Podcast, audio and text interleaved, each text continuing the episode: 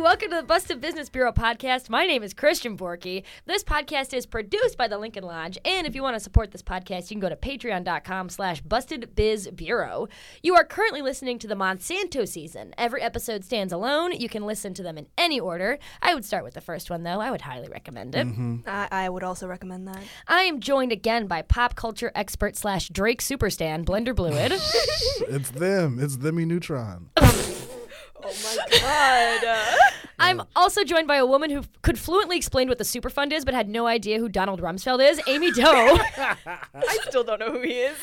Well, okay, Donald Rumsfeld was Secre- Secretary of Defense under Gerald Ford. I even put a paragraph in, uh, in here about him because I was gonna, it's time to explain Donald Rumsfeld. Um, I only know him as the Secretary of Defense though during Bush. Specifically, he was Secre- Secretary of Defense during um, Abu Ghraib. Does that mean anything to either one of you? Can't say it does.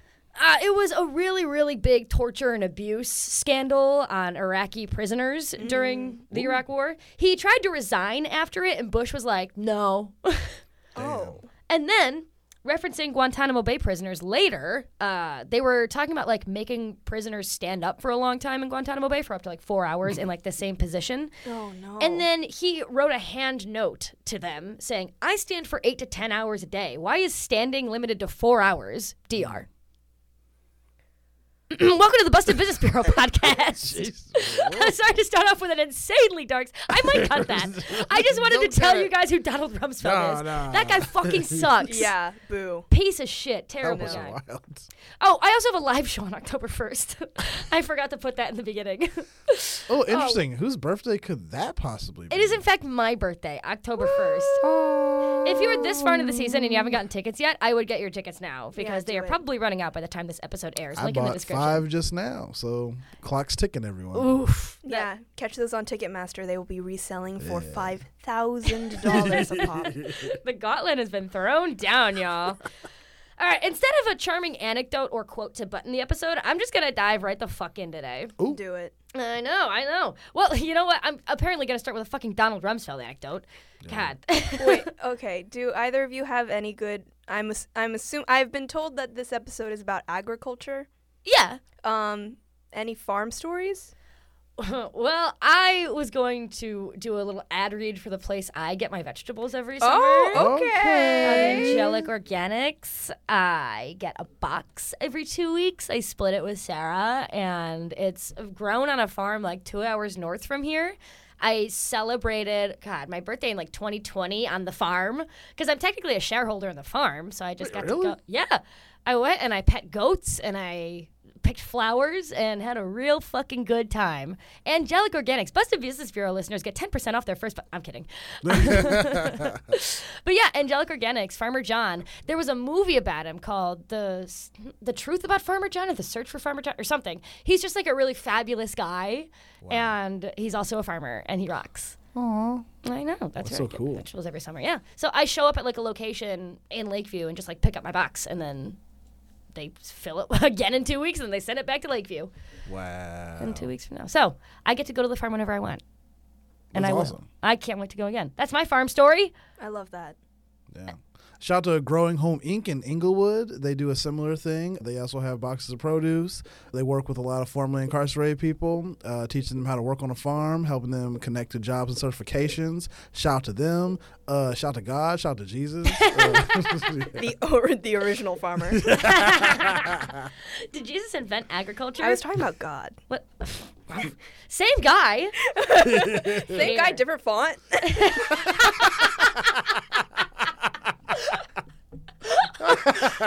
Amy's been eminently quotable this entire series. He's on a roll. okay. My farm story is that what? I'm not allowed to tell a farm story. I would love to hear No, the farm please, please, story. in Japan, in the tiny town that my grandma's from, um, there's my grandma's house and then a rice paddy right behind, and how they like spray down the um, rice plants with pesticides and stuff is by using a remote control helicopter. Cool. Wow. Cool. Is it like a little to- like toy helicopter or is it like a farming helicopter? It's a remote control helicopter that's about the size of like um a, a like a like a Mac monitor, like a big one. Yeah. Oh, cool. um, and guys in like safety gear and helmets come and stand in the f- edge of the field with a big old remote Oh, so it's not a toy. And it's it is a farming tool. Sure. I'm I'm pretty sure that you know as like practice, you know the, the, the Mm. the farm drone guys really uh, take them out for a spin every now and again, you know, to like test the spray efficacy or whatever. Noise. I'm pretty sure they like have put water in it and like sprayed each other or something. that sounds like a that sounds like a fun Just hazing good activity. old f- summer fun. Just dudes being broke. All right, here's part one of this episode: history of seeds. If I actually did an ex- in like an exhaustive. Oh, sorry. Wait, hang on. I I'll edit half of what I say out this fucking no, don't edit it. They need to see how the milk is made. yeah, we need to see Christian squeezing these sentences out. So this episode is titled the Roundup episode mm-hmm. for good reason because Roundup refers to two different products that are basically Monsanto's flagship thing. It is the thing that launches them into the global agricultural business, agricultural technology or whatever. Mm-hmm. So it's called the Roundup episode. History of seeds. If I actually did an exhaustive history on seeds, we'd be sitting here all day. But at risk of stating the obvious, the way seeds have worked since literally agriculture began mm-hmm. is that we plant them, have a yield or whatever, and we save the seeds to then plant them in the future. Hmm. Over time, this is how you get different varieties of tomatoes, for example. Mm-hmm. I know personally from Angelic Organics, like he takes a tomato, if it's a really good yield, like those tomato seeds might, you know, yield sweeter tomatoes or bigger mm. tomatoes or whatever. Like that's just how agriculture has worked for forever, and that's how evolution works. Just like sometimes you get bigger tomatoes, then they yield bigger tomatoes. You know what I mm. mean? Mm-hmm. So uh, at Angelic Organics, his corn is like sweeter. The carrots are fucking massive. Somebody complained that they were horse-sized carrots. Anyways, it just all hits different. Part of the difficulty of farming is that there are invasive weeds that grow and kill plants that farmers are trying to cultivate. Mm-hmm. The advent of herbicides in the whatever century was a blessing and a curse. Herbicides, by design, kill any plant life that they touch. Thusly, mm. farmers need to be careful about only spraying it on weeds, otherwise their crops will die. right. They have to go in with like a tiny little spray gun and go. tss, tss. Yeah. when or where they spray herbicide becomes another annoying part of the whole equation of being a farmer, which is already quite a difficult job. mhm Enter the invention of Roundup in the 20th century, which is an herbicide that is made from glyphosate. We talked about it briefly last episode. Uh, it's the thing that comes out of the ground that then it, the it's slag. The, the thing that Slag. slag remember? slag slag. Glyphosate is made by refining phosphorus down to its elemental state, and then something something science. now it's okay, an the phosphorus Remember is that? connecting. Yep, Yeah. yep. The dots are connecting. For its first 20ish years, this product was banging for Monsanto. Farmers loved it. I guess glyphosate makes this herbicide quite potent, hmm. but it is still fundamentally like any other herbicide. Like there's mm-hmm. nothing special about it. Everything dies. Yeah. Do you remember in the first episode that I told you that Monsanto was spending a fuck ton of money in research and development? Yes. Mm-hmm. And how they had a lot of pharmaceutical scientists and herbicide scientists. Herbicide. I keep saying herbicide. in the 90s, they launched what they pitch as a cool idea. What if I told you it was possible to take DNA of something like a tomato and edit it so as to be completely impervious to the herbicide Roundup? Hmm. Tomatoes extreme. Super tomato. You could be growing your tomatoes and blast them all you want with this herbicide, thereby eliminating bugs but keeping the tomatoes. Imagine the world. Even further, what if instead of breeding generations and generations of tomatoes to yield bigger, sweeter, longer lasting ones, what if you just edited their DNA to circumvent the process? What if you could program a tomato to grow faster? Imagine the efficiency, imagine the possibilities, imagine the amount of famine you could prevent, the amount of unused topsoil you'd save, the amount of uh, people that you could feed. Ah, are we enjoying? Are we In enjoying the world hunger. Exactly. Are we enjoying the view right now? Yeah. I yeah. love it. I feel I feel very pitched too. Yeah.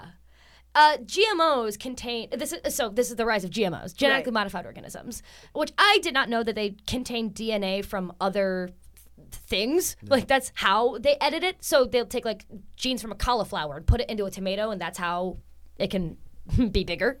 Isn't that neat? Yeah, that is interesting. It is also why we made breakthroughs in insulin for people. What? I have no idea. what the- Tomatoes? Not tomatoes, no, um, GMOs. Like g- genetically modifying shit is how we got to insulin for humans, like That's cool. humans making artificial insulin. This Isn't this like the plot of the new uh, Jurassic Park movies? Now I'm so glad that you brought that up. Oh shit! this is where it's going. In ni- we're gutting to dinosaurs, I promise. In 1996, Monsanto introduces a line of corn, soybeans, and potatoes that are Cone. Roundup ready. Uh, that is, they genuinely. Did you say corn? oh, you say like the corn kid? Shout out to Corn Kid.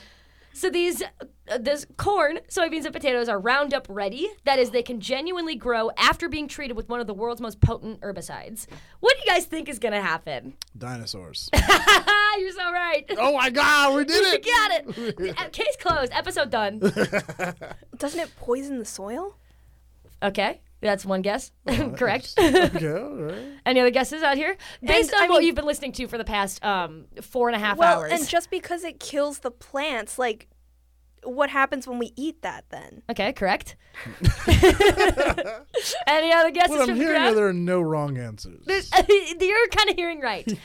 I'm hearing that like the vibes are good on the surface, but it's the kind of party where like if you go to the basement, there there is in fact um bad. There's asbestos in the air. Hell yeah. What a fantastic metaphor. Way to That was finish so that cool. sentence. The milk was made, my friend. Listen, I squeezed and nothing came out. So if your answer was maybe, do people get cancer from this? The answer is yes. Environmental Oh. degradation? Of course. Untold human misery? You betcha. I don't think any new diseases come out of this one, but here's the thing. This is not going to be the focus of the episode, but you could mm-hmm. basically find and replace almost any scenario from the past two episodes and just mm-hmm. apply it to Roundup. right. Dang. Cancer, hiding stuff, getting in with government officials, making sure mm-hmm. that things aren't regulated the way that they should be. Same shit, different toilet, if you will. Yeah. But that's not what this episode's going to be about. I know we're going somewhere different. I, have done a lot of just like untold body horror and human misery, and it's like, man, this is going to get unlistenable at some point. It's dinosaur time. It's dinosaur time. Uh, I promise this is short, but just to reference the like cancer, untold human misery. Uh, this is a Dan Charles writer from NPR. Quote: Miller, who's a lawyer on the People's side, and his legal team showed the juries a whole collection of internal Monsanto emails. In one, company executives described phone calls with an official at the EPA. As Miller describes it, the official said, quote, I don't need to see any more studies. I'm going to declare Roundup safe, and I'm going to stop another agency from looking at it. Another Monsanto executive dis- discussed ghostwriting papers on glyphosate safety that scientists could publish under their own names. All three trials ended with resounding verdicts in favor of the cancer victims. The juries ordered Bayer to pay, because it's Bayer now, mm-hmm. to pay huge punitive damage- damages. In the most recent case, the damages totaled $2 billion. Now, I wouldn't put that quote in for no reason. Just keep Lex government agency vibes Yeah. like in your in your noggin. You gullet. This episode, we're going to be talking about patent laws. Ooh, Pan Oswald's. Yeah, that is. The full weight of Monsanto's legal arm will be felt, and it will be spectacular and its evil. This will be sciency, legally, politically. Meow meow. Who is ready? Meow Sounds meow. like a Jordan Peele movie. Uh, literally. This is from a CNN Money article. The chair of Monsanto at this time is Richard Shapiro, who was the guy who's not important enough to be in the dropout. Yeah. But it is Ben Shapiro's father. Ben Can- Shapiro's father. canonically. Canonically. quote, uh, quote, look, he says impatiently, I don't think it ultimately matters where whether my soul is pure or I want to make a lot of money for share owners. We come out at the same place. Jesus Christ. Oh my god. Oh my god. You ever just hear a, a sentence that you're like, oh, that came out of an evil person's mouth? Yeah. it's like, Jesus Yeah. Lord. Uh, oh man, you exist on the same place that I do. Yeah, right? Jesus. I thought you were a cartoon. He sounded like he should be in Teenage Mutant Ninja Turtles. This episode will take the shape of a bunch of like strands, like strands of hair being braided together. That's what I've ah. decided the shape of the episode is. Cornrows, if you will. Oh, so true. Ooh, corn. Cone, cone rose. We're making something great here, ladies. Part 0.0 for We're some making reason. something amazing. Yeah. Okay. Everyone must die in this room. No, don't laugh at that. I got a Christine, yes. don't from- laugh I got a yes. I got one yes. There could be a hundred people in a room. and the only one supporting Amy is our producer, Christine, who is not on mic.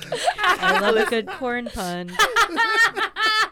Coming out of the shadows for one line on the podcast. I'm so glad she finally got a word in. See, this is what I'm doing. I'm empowering. Amy's empowering women I'm a feminist. Support women in STEM. and STEM. Like plant. Damn it! Everyone must go. Part 0.0 Flavr Savr.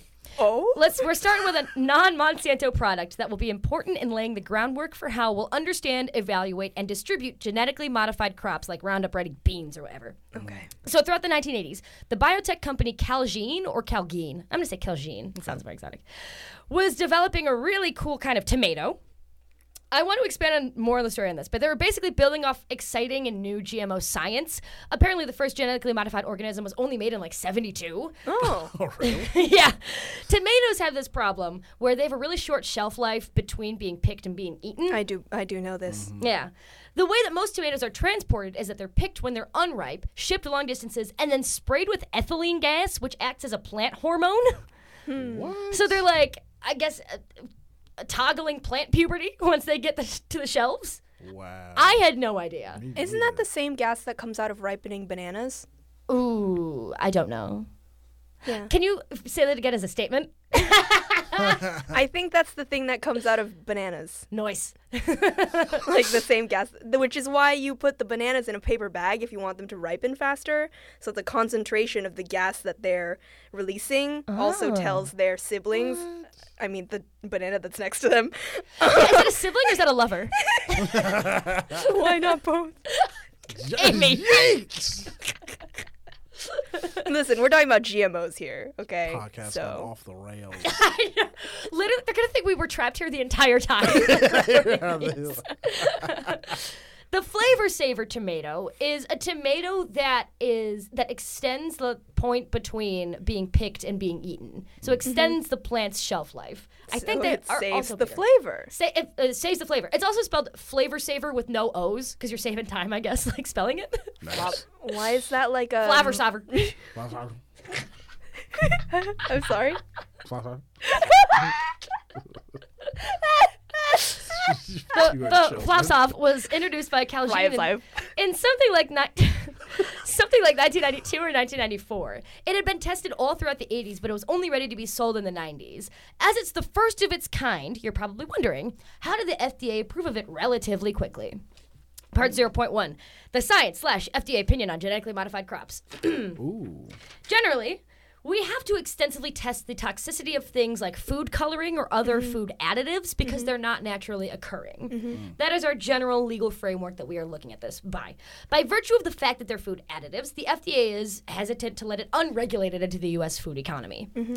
That said, when we were coming up with those rules to say we're going to test the toxicity of food coloring, the main argument from Calgene and others who were trying shit at the same time was something to the effect of we're not introducing additives, we're changing the fundamental DNA of the plants. It is therefore natural, not an additive, and it is generally recognized as safe. That is like the argument. Okay. Wow. Okay. So, with the It's FDA a cute little loophole. uh-huh. The FDA, with its uh, relatively limited understanding and heavy business bias, uh, was like, dope. In its life, you don't need to run long term tests on its safety or toxicity. As a result, we have never once had a long term human study on the impact of GMOs. We still really don't. Okay. Really? That's Mm-hmm. so surprising.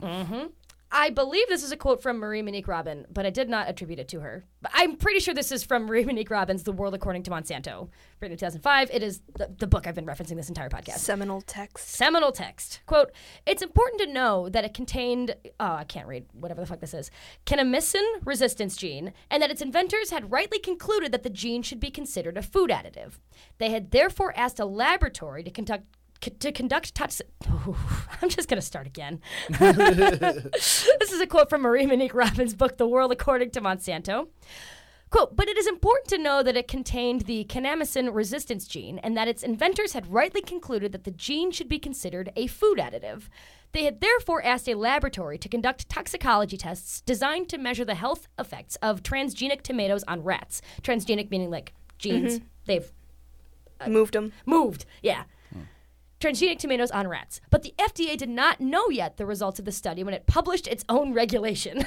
Oh. It was later found that seven of the 40 test animals had died after two weeks for unexplained reasons, and that a significant number of them had developed stomach lesions. Even so, adhering to its dogma, the agency had given Calgene the green light on May 18th, 1994. Wow. I also have a question. Yeah, what's up? Well, I guess then if they ran toxicology tests, then they also made other different rats eat nothing but normal un-GMO tomatoes for two weeks. Mm. I feel like that would give anyone stomach lesions. Are you talking about like the acid in tomatoes? Yeah, Hmm. I do not know enough about science Neither to do I. dispute that. I don't but I feel like if I ate nothing but tomatoes for two weeks, I would feel a type of way as well. Mm. That's not me playing devil's advocate and saying that GMOs should all be mm, good. don't yeah, I'm a little bit like you. Seems like you're playing the devil's advocate of somebody who doesn't know. What I just, I just am more curious to read this study. I would also be mm-hmm. curious to read the study. I will say, I, I feel like I'm very open about the fact that I don't read the studies. I just read what. you read what other people have written about Yeah, the you study. read what French people have said about this. It's I'm glad you brought up that she's French again because I feel like it, it did need to be said. Yes. So this Flavr Savr hits the market, but it never really takes off. Honey, she flopped. She did not give what needed to be given by tomato standards. this tomato is really expensive to produce for obvious reasons. Oh, okay. It also comes with it the widespread global hesitance towards GMOs. This is a mm-hmm. really big thing in the late 90s. Hmm. A bunch of TV news stations start publishing animal studies that similarly do not look very good. There's a kind of GMO panic in the 90s. This is also a fun fact per Wikipedia. The FDA did not implement mandatory labeling of foods derived from biotechnology, so like labeled mm-hmm. bio- bioengineered, mm. until January 2022. Yeah, isn't that like an Obama era policy that like wasn't adopt? It was like held up for a long time. yeah, we had talked about this kind of in episode one. Mm. They were going to do mandatory labeling of all GMO foods, and then they settled for putting it like behind a barcode. Oh yes, yes, yes. Yeah. Yeah, yeah, yeah. So the Flavr Savr hits the market. It flops. Calgene spent a lot of money on this for no good They reason. They thought it was gonna be the it girl. hmm But you want to know what happened to Calgene? It was acquired by Monsanto. Woo! oh snap! Yeah, you- that was my Lil Jon. That was good. That was a good Lil Jon. Thank you. I've been working on that for a long time. Monsanto shelved this Flavr Savr tomato, but in the process of acquiring Calgene, it also got its hand on hands on a number of patents that will help it gain a monopoly in certain areas of GMO crops. Damn. Uh, here we go. What were the patents? Mm, they have a bunch of fucking numbers. but we'll talk about them. We'll talk Uh, about them. two six six. Ooh, hmm. to shout out two six six. Two six six. Were they were they one. patents for like the physical plants, or were they patents for like the technology that Ooh, allowed that's the what we're gonna bu- talk okay. about. Ooh, spoilers. It didn't really matter that Flavr Savr had flopped in the grand scheme of things. It opened the floodgates for a shit ton of other GMO stuffs mm-hmm. because it was the thing that the FDA said, okay, this is fine. so blueprint. everyone, it was the she was the blueprint, mm-hmm. honey. The pink print, the red, the tomato print. she was the pink The print. Nicki Minaj. of the group. I love that album. Hey, Part 0.1. Why did I na- label those like this? I don't think I kept labeling them like this. Anyways, part 0.1 JEM versus Pioneer Hybrid. So, this is a completely separate thing that we're about st- to start talking about. Remember two seconds ago when I said Monsanto acquired a number of patents? Yes. Let's talk about patent law. 2001. You might remember from episode one, a surprise tool to help us later. Clarence Thomas Yes. was a Monsanto attorney in the 70s before he eventually landed on the Supreme Court. Oh God! Shout out. there is a major case of Actually, patent law. reverse shout out. Silence. a moment of silence for the life of Clarence Thomas.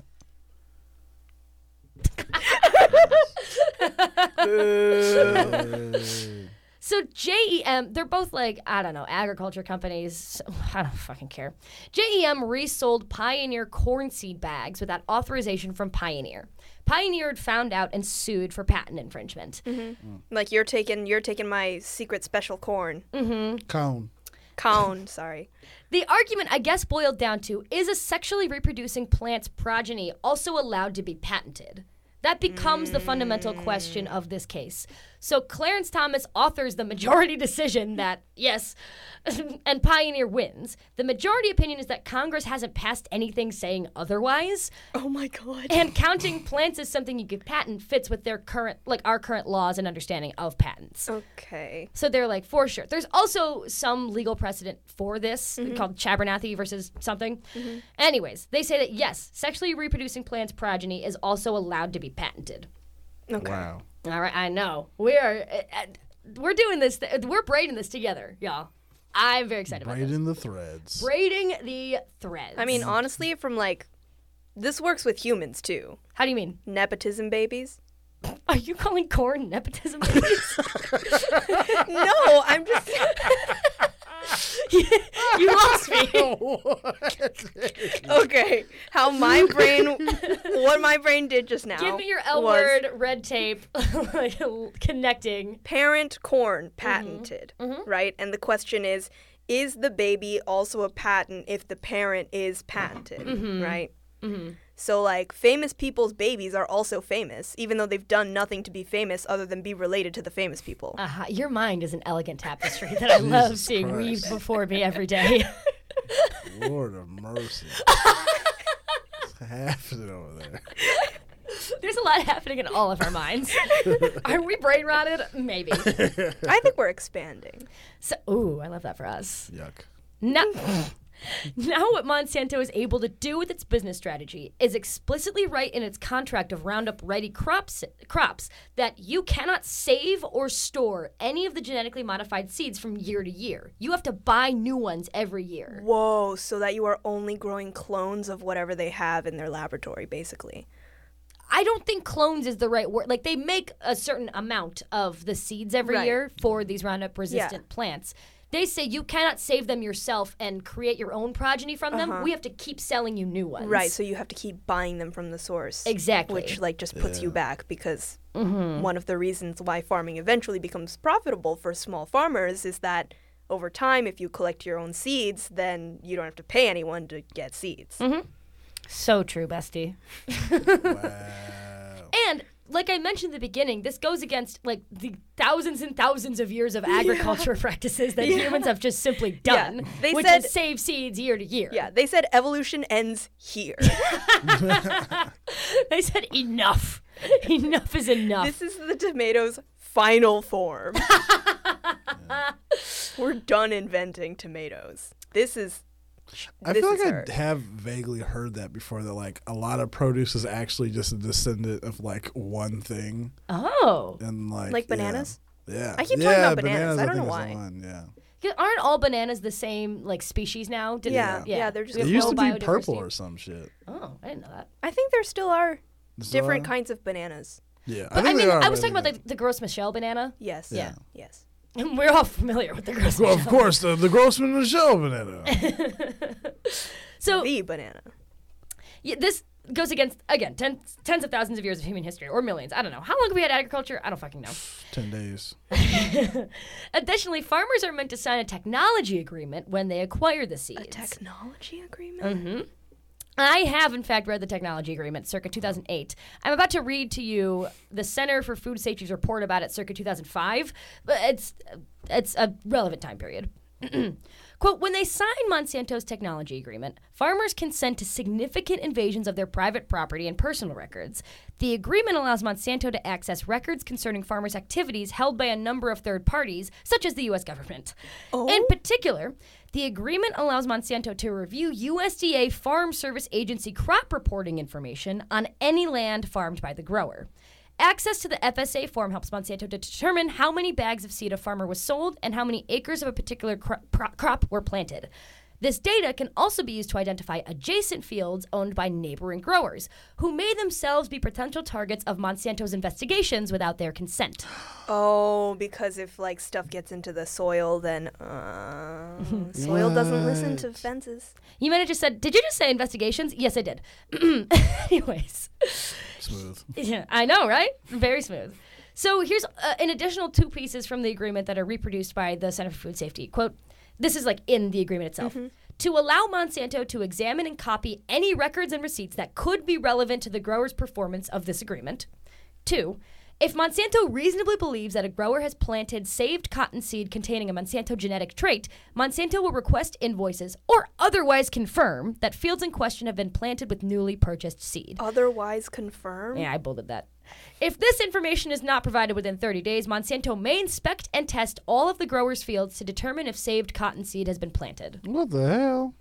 So, this is going to get pretty freaking nut nut. But what are our initial impressions? Well, first of all, I've like been in this room listening to this kind of stuff so long that like words like investigation, affidavit, human atrocity, um, and weird hitherto unknown to humankind cancer honestly doesn't phase me anymore. no. She's been shell shocked. I was like, you know what? The investigation should have been the word that jumped out to me, Uh-huh. but instead I was thinking about dirt. and how dirt doesn't listen to where fences are, and I think Yeah. that's cool about dirt. Yeah. But unfortunately, this is going to be bad for dirt. I Mm-hmm. can already tell later. Oh, poor dirt. Yeah.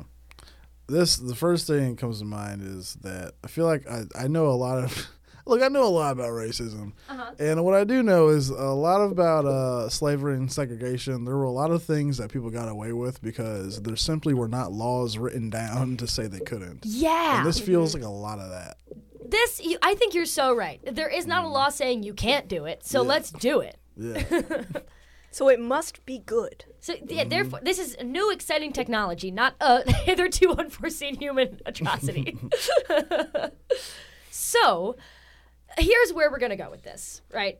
It's that Monsanto is absolutely gonna start suing the shit out of people, and I mean mm. suing the absolute fucking shit out of it. But I wanted to take a step back and think, like, what's the industry standard for suing your own customers? Yeah.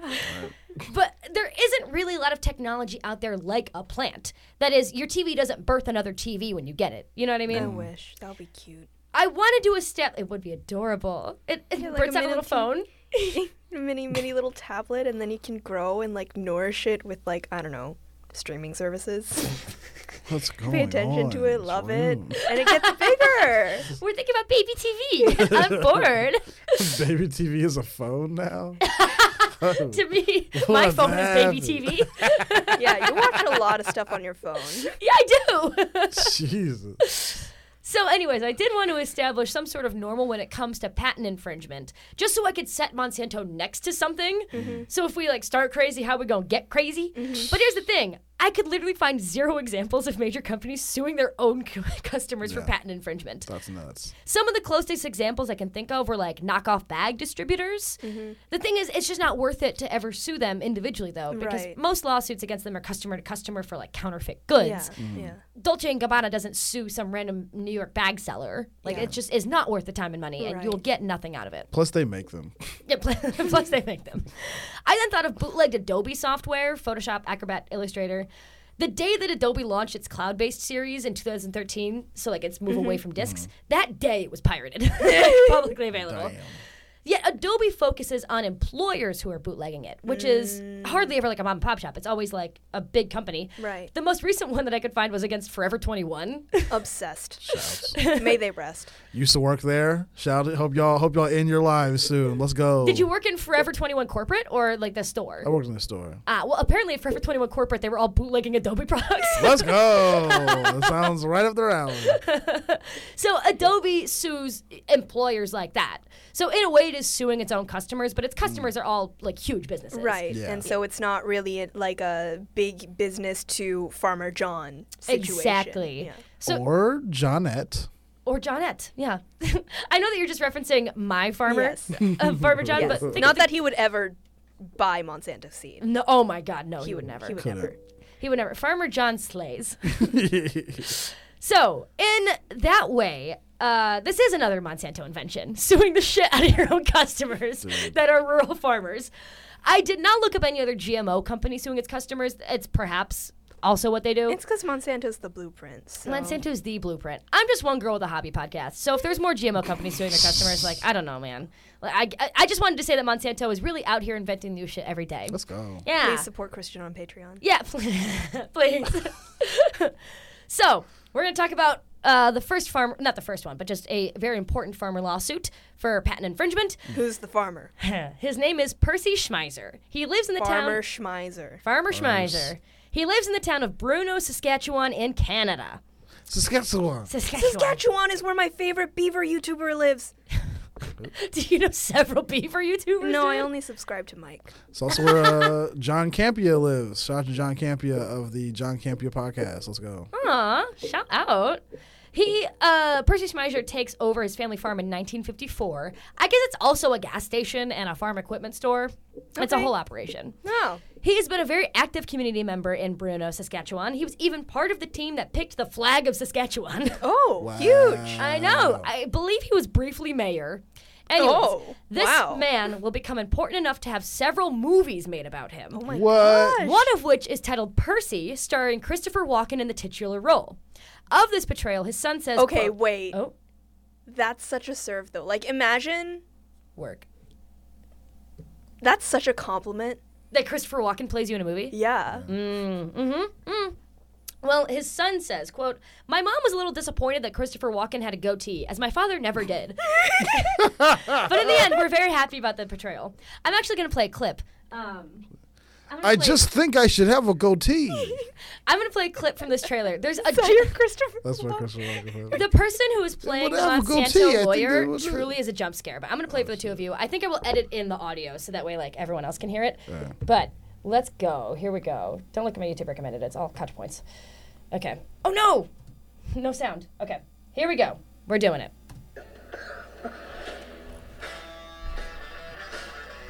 It's going to be like 20 seconds. Package for Mr. Percy Schmeiser.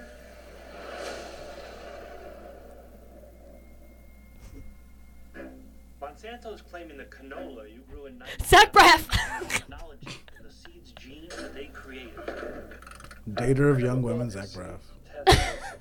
okay, I'm sorry. I just wanted to emphasize that Zach Braff is the main evil lawyer the entire movie. it's all Zach Braff. Really? Yes. yeah, it's incredible. Anyways, this film, but it, it the trailer is like a Home Depot commercial turned horror movie. Honestly, nope vibes. it gives big note vibes. I really want to watch that. What's the movie called? It's called Percy. It was released in 2020, starring Christopher Walken. What streaming services is it? on? I have no idea. We'll figure it out. Uh, can't be fucked to find out. Anyways, so this movie comes out in the in the year of our Lord 2020. Uh, I just wanted to say that Zach In the year of was our a- Lord 2020? Yes. Oh my god, I thought it was from a while ago. No.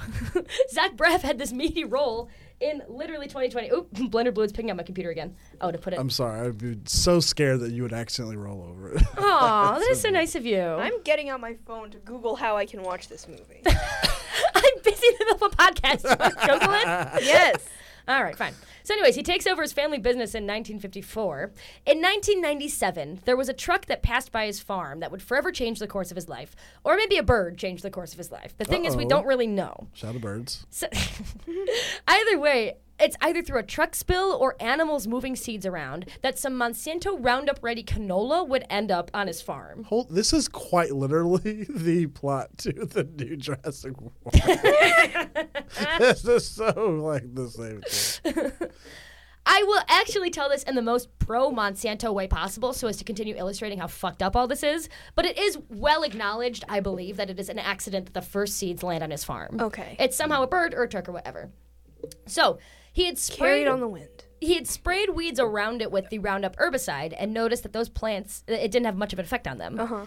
So the next year, it's some like ninety percent of his farm uh, canola yield was Monsanto's Roundup Ready canola. They're able to tell by like testing the DNA of the plants, indicating that he figured out that he had Roundup Ready canola and just saved the seeds for next year. But he had never actually bought them. They just ac- they happened upon his farm. Right. He saved them, planted the shit out of them for next year.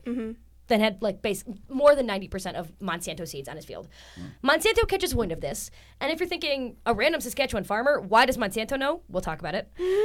and they decide to politely serve him some papers. It's something to the effect of, "Please don't plant this canola anymore. Also, pay us a bunch of money, and this won't go to court." Played by Zach Braff. uh, played by Zach Braff. Yes, Zach Braff personally delivered the papers. Percy says, "No, actually, I'm going to save my fucking seeds because it's my farm and I can do whatever I want. And also, I never signed anything, so go fuck yourself." Monsanto brings the entire weight of their legal team down on this one man, and he will spend the rest of his life, his life savings, and most of his waking hours trying to fight against Monsanto. Oh wow. Holy shit. They punish this man for being alive. To reframe, Monsanto spends the next 20 odd years just squishing this guy into the ground despite the fact that he had absolutely no discernible market influence. Like it was a big farm, but he's not a multinational corporation, you know what I mean? He's a farmer. And now there are be- movies being made about this guy, Yeah. and like they're pro Percy. Mm-hmm. Initially, and forgive me, a lot of this is from Wikipedia, but initially Monsanto had asked him to pay the technology fee for using their patented seed. The that's the uh, first thing that he says fuck no to. He says fuck you, Zach Braff. I'm not doing that. then in court, they sought fifteen dollars per acre, which at uh, 1,030 acres would be about $15,000 plus costs. Then it becomes because the court is like, no. Then it becomes a principle thing. He's using our patented technology without paying for it, and you can't do that. That's wrong. That's illegal. So the court rules five to four that Percy did in fact infringe on Monsanto's patent. However, because he didn't spray his crops with Roundup after like the first year, uh, he received literally no benefits of this patented genetic modification. Thus, they ruled nine to zero that he didn't owe Monsanto anything. Let's go. Let's go. Yes. But he still had to pay for all of his legal fees. oh God no. damn. And he becomes somewhat of a folk hero in the agriculture community for s- spending the rest of his life fighting against Monsanto. He did die in 2020. Oh, Aww. R.I.P. to a king. I know. 89 years old. Well, Shout out dude. to Christopher. Wait. Christopher Walken. When did he die? Christopher, uh, Christopher Walken's still alive. Yeah, he's still alive. What? He's Percy with us. Schmeiser was the one who died. Oh my god. I know. Christopher Walken is still with Christopher us. thought he Walken's not method like that.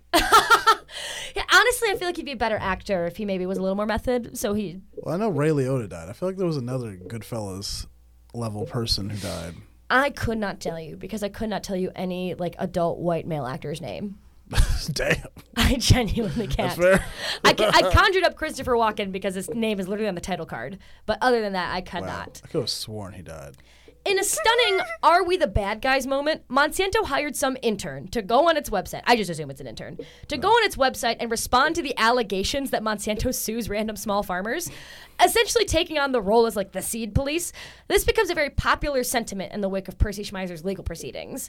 Uh, like people view Monsanto as like this big bully that just Right. bullies the shit out of random farmers. So, from Monsanto's archived website, quote, since 1997, we have only filed suit against farmers 145 times in the United States. Only. This may sound like a lot, but when you consider that we sell seeds to more than 250,000 American farmers a year, it's really a small number. Of these, we've proceeded through trial with only 11 farmers. All 11 cases were found in Monsanto's favor. Under this section, why does Monsanto sue farmers to save seed? They write, quote, a very small percentage of farmers do not honor our technology agreement. Monsanto does become aware through our own actions or through third parties of individuals who are suspected of violating our patents and agreements. Where we do find violations, we are able to settle most of them without ever going to trial. In many cases, the farmers rem- remain our customers. Sometimes, however, we are forced to resort to lawsuits. Wow. They really yada yada over how they find out that farmers are. Yeah. I was like, who's snitching the soil? I'm so excited to tell you. Some I wish someone was playing circus music behind this because I think this is such clownery on their website. Thank you for honoring my request. They have dedicated web pages with farmers' names on it who they've sued. Oh my gosh, on this this is website. this is like Scientology, where they just make hate websites for people who disagree with them for no reason. This is on like the proper whatever it was Monsanto.com or MonsantoBusiness.com, whatever it was. Wild. the truth is so this is they have a percy schmeiser page. The truth is percy schmeiser is not a hero. He's simply a patent infringer who knows how to tell a good story. No. unlike his neighbors and the vast majority of farmers who plant without a license or uh, plant patented seeds schmeiser saved seed that contains monsanto's patented technology without a license.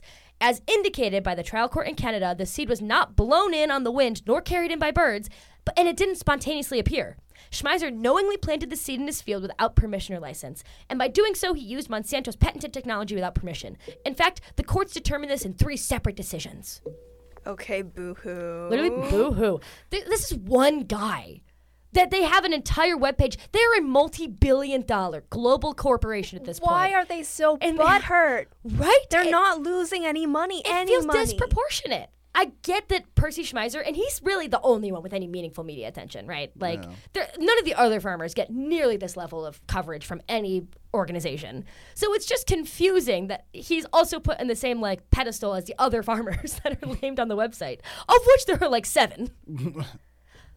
okay, apparently I'm the only one who finds that insane. This It this is it's- insane. It's just yeah, I can't even wrap my head around it. It's like I don't know. It's like like why is this giant mega billion dollar corporation deciding to hate on one small town man who It's- like didn't really do anything that wrong actually? Mm-hmm. And maybe the answer is just plain old pettiness. Ooh. Like maybe it's like I don't know, because I can't like think of a good reason. I mean, if you were that rich, and like that removed from everyday society and have probably actually never farmed or grown anything in your life because everything you touch dies because you're so evil, do you think you would be that petty?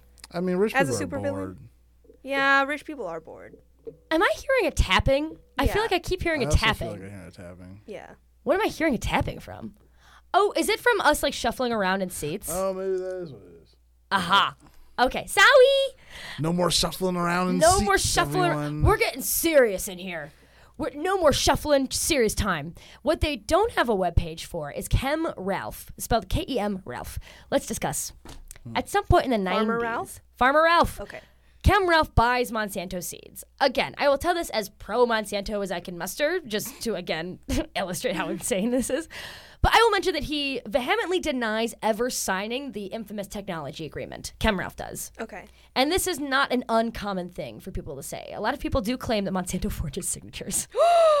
What? But I will just assume that he did in fact sign it and he is lying, just to once again illustrate that even so, Monsanto still is just so fucked up. Yeah. So, uh, somebody places a tip to Monsanto that he's been saving seeds, which he and every other farmer ever readily admits to. Like he saves seeds and then he plants them year to year. I feel like that would be a really hard habit to break as a lifelong farmer. Mm-hmm. You might be saying, "What do you mean they received a tip? Like, how does Monsanto receive a tip by a random farmer in this random place in the United States? They have a hotline for farmers to report one another. No way. the number is publicly available, and you can This still a call public- it to this day. Yeah, no, this has to be a public action that everyone that listens to this podcast No. calls in a fake no, tip. I want to take time to explicitly tell y'all that please do not call the number. oh, oh no. I know that it's a big form of activism right now to call numbers that people tell you to do, but uh, harassing whatever employees on the other line, like Monsanto has the resources to deal with spam calls, and you're just going to get me in trouble. Please do not call them. I'm begging you, please don't call the number. That said, I did obviously call the number. I just wanted to see if it was still active, which it is in fact still active. You press three, and then uh, someone actually responds to you.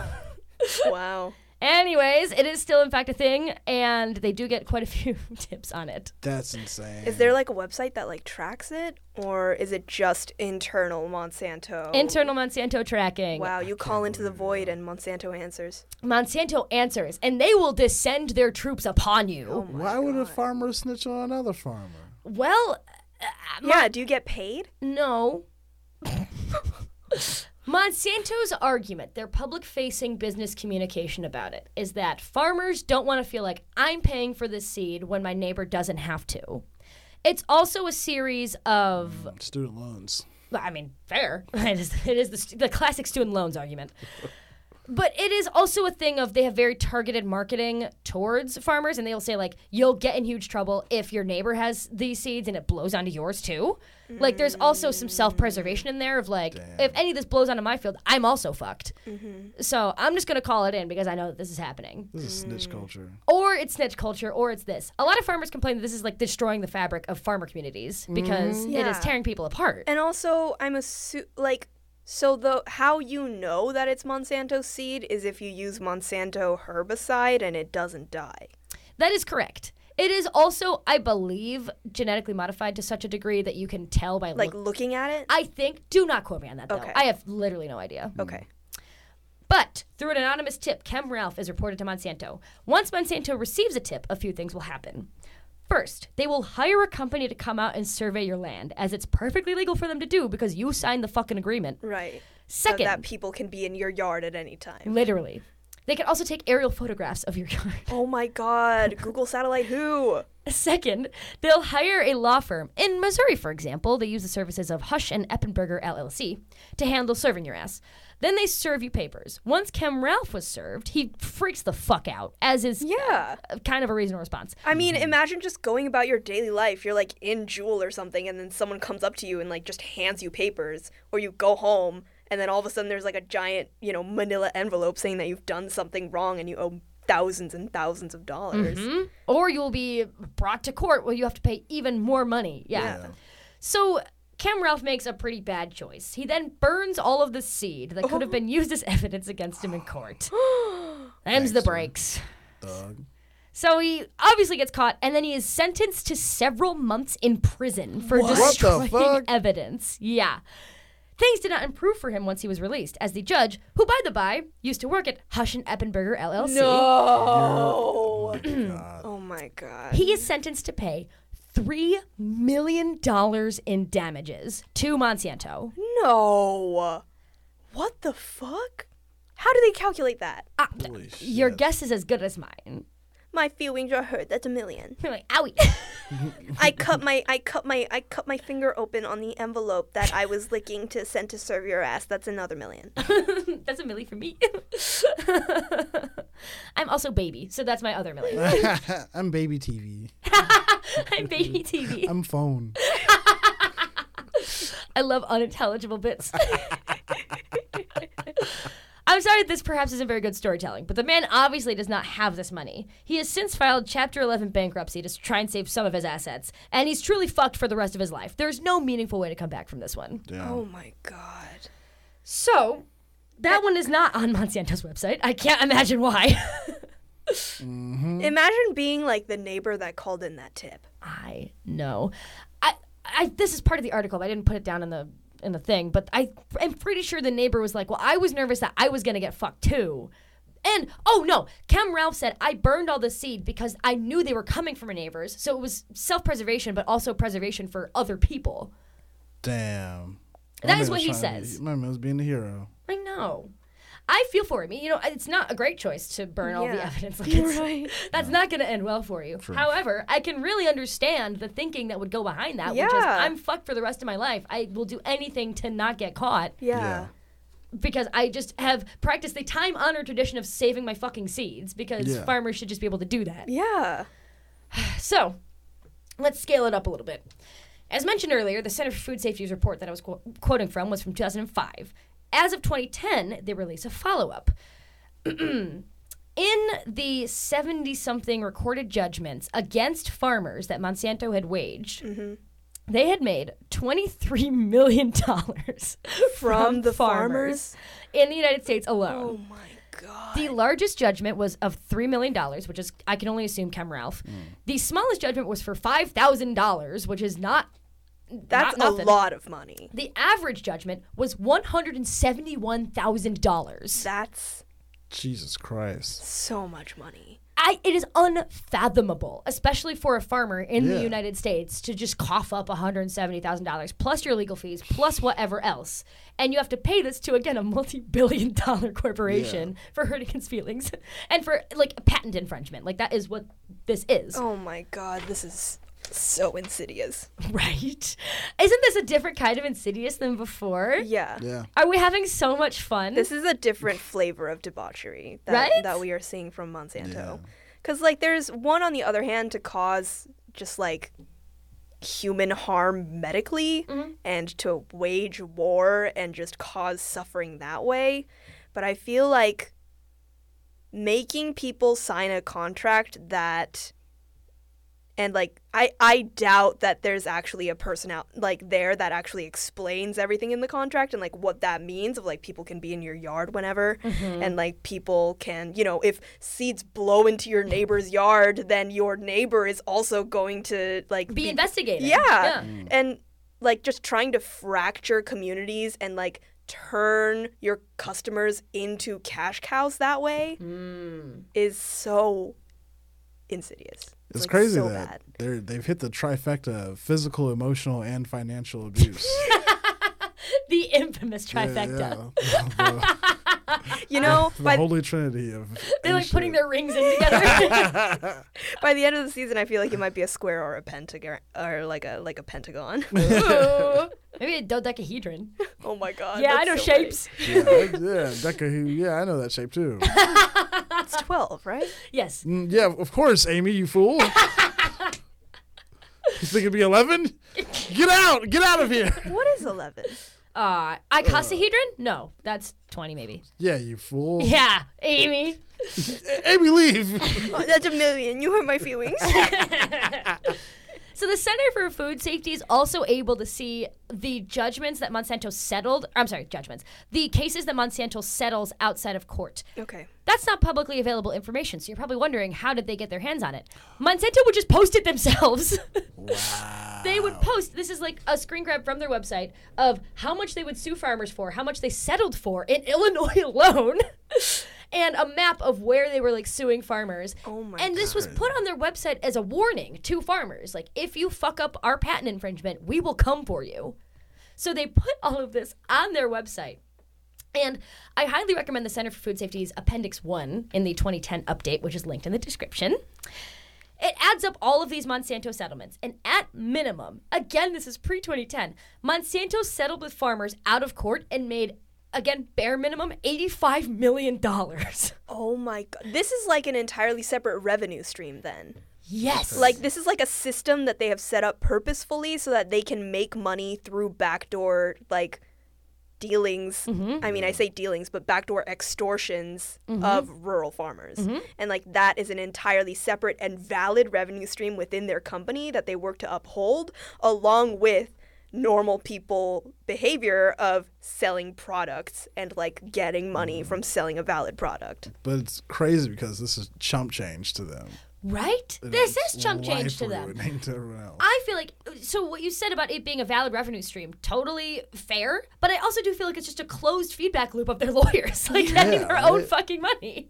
That's really just it. what else could it be? Like, Right. like people like lawyers can make their livelihood being suing farmers for Monsanto. Mm-hmm. Yeah.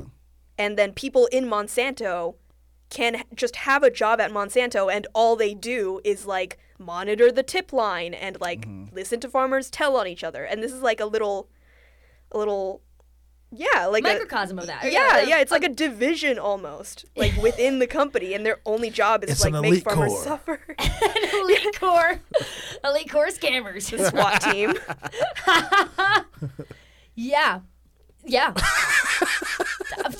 I was going to read something else from this page, but it really, I could not have said it any better myself. That is exactly what we've got. They also call it um, seed piracy matters. they call it seed piracy, which is Yikes. so silly. Hey, seed piracy matters. Seed piracy matters. Good morning, seed pirates. Yuck. Susan Lockhart, the trait stewardship coordinator, said, quote, people, oh, this is of the hotline that Monsanto has set up because they Okay. have people explaining from within Monsanto why they have this hotline, doing like corporate damage Making control. that hotline bling. Can only mean one thing. Mm. I'm glad you lived up to your Drake standard. Had to do at least once. Susan Lockhart, the trait stewardship coordinator, said, quote, People need someone to call. They can't just sit and stew about it.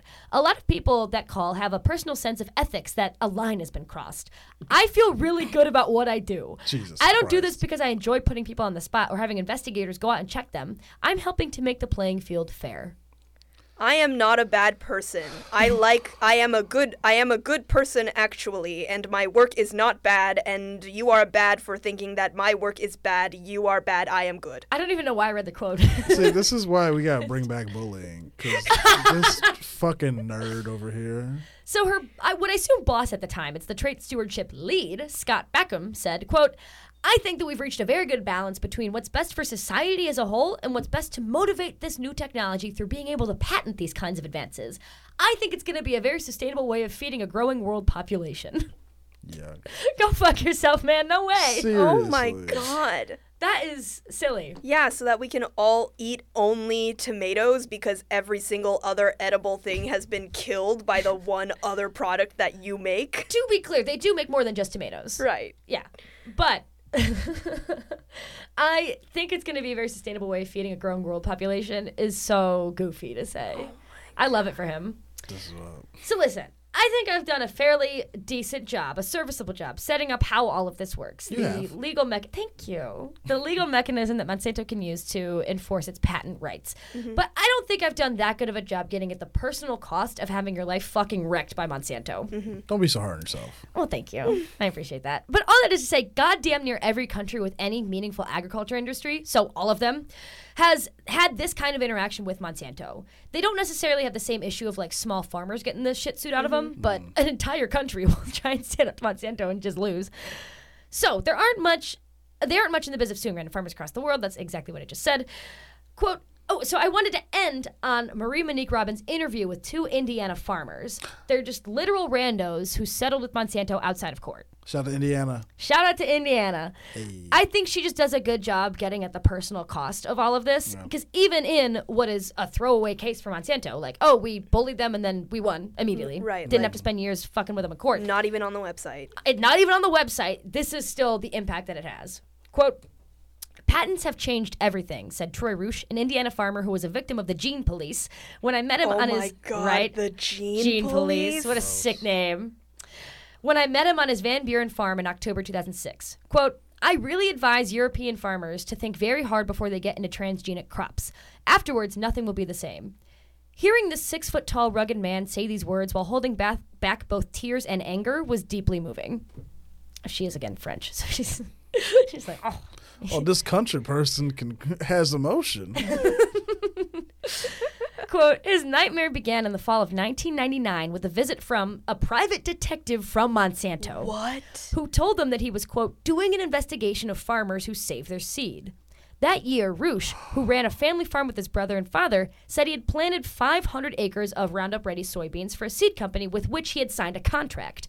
He had also planted 1,200 acres of conventional soybeans with seeds that he had saved from his preceding harvest. Okay, so he signed a contract with a separate company Mm-hmm. And with the sole purpose of gathering the seed He- from the soybeans? He had he was legally planting Roundup Ready soybeans and just also his other soybeans. Uh-huh. Oh, okay, So he's got two fields. Okay. One of which has Roundup Ready, Okay. one of which doesn't. So when you say he contracted with the seed company, it means he bought the seeds Yes. instead of the company being designed to create more seeds. He all of these are still Monsanto seeds. I think he just bought them from a third party, which is still the same technology. Totally. Yeah. Quote, it was very easy to tell which fields were under contract as the contract clearly stipulated, he told me.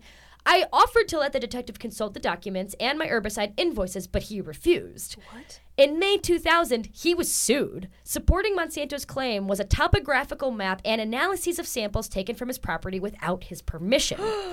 Quote, there were several glaring mistakes. For example, one of the suspected fields was in reality planted with conventional corn for the Weaver Popcorn Company, which I was easily able to prove. So hmm. they're on his farm. They're just like investigating people already in the area, anyways. Right. They mistakenly think that he is illegally saving seeds or doing whatever and planting more than he uh-huh. should be. Uh-huh. Quote, why did you negotiate a settlement with Monsanto? I asked. He responds, we had already spent $400,000 to establish our innocence. Wow. Oh my god. So at that point, the best they can do is just settle and pay Monsanto whatever more money and right. let it go. Despite the oh. fact that once again he literally did nothing wrong. That's nuts. But he saw he saw the train coming for him Yeah. and spent nearly half a million fucking dollars just to say I did not infringe your fucking patent. No. All right. That's crazy. They just don't under like Monsanto just doesn't know when to quit. Literally, you can say a lot about them, but you can't say they don't know when to quit. They don't know. They don't have to. Quote After two and a half years, the family was totally wiped out. I no longer had the strength to face a trial with an uncertain outcome because precedent unfortunately favors Monsanto, which he's right, they've never Yeah. lost in the United States for patent infringement, which has unlimited resources for this kind of case and has everything under control. If the company had won, we would have lost everything because it would have taken everything. Everything. Mm-hmm. Also, when I asked my lawyer what I would gain from going to trial, he told me, quote, just the glory of being found innocent. Oh my god. That's like, oh, that's the best you can hope for is the glory of being Oh found that you didn't do it. In the middle of this conversation, David Runyon, another Indiana farmer who had been visited by detectives in 2003, came into the room. Well, I don't know if they're where are they hanging Yeah, out? Where he just comes into the room. The detectives had left a business card with the name McDowell and Associates and a startling logo. A large M superimposed on a row of men wearing capes and black hats. what? what? According to him, these were Monsanto agents claiming to have an agreement with the Indiana Department of Agriculture authorizing them to inspect the fields of farmers suspected of piracy. David Runyon wrote immediately to Senator Evan Bayh, who had checked the claim and confirmed that it was a lie, in a letter that Ro- Monique, Monique Robin has a copy of. Quote, Patents ruined the life of rural communities, David Runyon told me, obviously very upset. They destroyed trust between neighbors. Personally, I only talk to two farmers these days, and before I agreed to meet with you or even talk to you on the phone, I checked on Google to see who you were. Oh. Anyways, He only talks to two farmers. only two farmers. That's crazy. The large M superimposed on a row of men wearing capes and black hats has been killing me all day. I have needed to tell somebody There about it. was probably someone in the design room being like, "All right, yo, this is gonna fuck. It's gonna go so hard. It's gonna make those farmers so scared." Jesus Christ. That's uh, that's also the most "Are we the bad guys?" thing I've ever seen. Yeah. It reminds me, I don't know why, of like the dirty bubble from SpongeBob and like that whole group of supervillains. Anyways, um, yeah, that is actually the end of what I had. That's nuts. Uh, so, oh, okay. All of this is also to say, Roundup Ready crops also cause an incredible amount of destruction in Argentina, Brazil, India, for vastly different reasons that I have literally no time to talk about on the podcast. Yeah. There is a treasure trove of information out there that you can also find about more Roundup shit. I just wanted to clarify this patent infringement thing because it was in- interesting enough to talk about for a fucking hour. and here we are. Uh, what are our last impressions here, folks? How are we doing? Oh, also, all of this is assuming that the technology works, and it doesn't a lot. I strangely, I think this one depressed me more than the body horror episode. Why? I don't know. I think there's something just like, I think it's because this is not like, Monsanto's not saving their ass. They're just doing this because they can. Mm. Like this is and all of this Ooh, is sorry. meaningless, and they just ruin lives just because, cause, cause nothing. Cause, cause money go up. Yeah, right. And it's not even money that they like need. Like you said, it just pays the lawyers who are doing this. Mm-hmm. Ah, wow. And I think it's mostly a cultural capital thing mm. where if people know that Monsanto is this big, scary, bully villain, they will not fuck around. Mm. And scientifically, the transgenic crops also contaminate other crops. Like they it's not just some of them happen in your field, they also like mutate or whatever. Mm-hmm. I don't know enough about the science to fluently explain it, but I know that it's been a big problem of like Monsanto literally infecting contaminating fields. There's fields in also Mexico that have been. You could think of any region in the world, and you could just type in Monsanto after it, and then you will find something. it will yield some sort of horrific Roundup Ready crop thing. Bur- we gotta burn this place down. I mean, I didn't say it. they also wait. I do have one thing to end on. Um, so because there's a problem of transgenic crops just like contaminating other crops, mm-hmm. they came up with this one called the Terminator, which is programmed to be sterile and like self-destruct after its first life cycle, which then somehow also contaminates other seeds to become sterile. Jesus Christ. God, it's so terrible. And I wish I had the time to fluently explain the whole thing, but I don't. And we're here, and we are on the bus Busted Business Bureau Comedy Podcast. Hell, hell yeah, song. I see you out here. Come through a musical theater. Here's my sources. Enjoy. Don't lie. These are okay. This is actually just a picture of Christian with her, her middle fingers up. Both of them. But I gotta raise them both up. Beautiful press on nails. Thank you. So, yeah, how you guys doing? Jesus Christ. We need Captain Planet more than ever.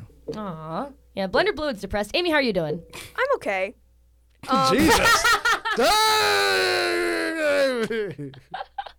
I think I think corporate like I feel like I have the inverse relationship to human suffering that Blender does because um. it just, you know, depresses me to hear about people experiencing illness and like physical mm. pain. Yeah. And the bankrupting of innocent people and the litigiousness of evil evil corporations just for the sake of having a little bit of fun and like maybe saving a little bit of money mm-hmm. is like more of a brain puzzle to me because it's it's frustrating to me because I truly just there's no reason for it. Like there's no mm. reason for it that makes sense. yeah. This has been Busted Business Bureau Monsanto Season Episode 4. Once again, if you want to support the podcast, you can go on patreon.com slash Busted bustedbizbureau. Uh, y'all want to plug anything on your way out? Uh, Bust, uh, Bu- uh, Busted Business Bureau live show October 1st. October 20th, uh, Not That Late Show, Newport Theater, 8 p.m. Ooh, yeah. Featuring TBD. I love the Not, Let, Not That Late show at the Newport Theater, which is on every last Friday, or every last Thursday of the month or every Yeah, third Thursday. something like that. And some Thursdays at yeah. some point. The Not That Late Show. It is an excellent show. Hey. Amy, anything else? Um, leave me alone.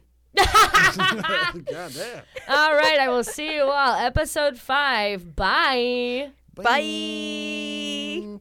Ooh.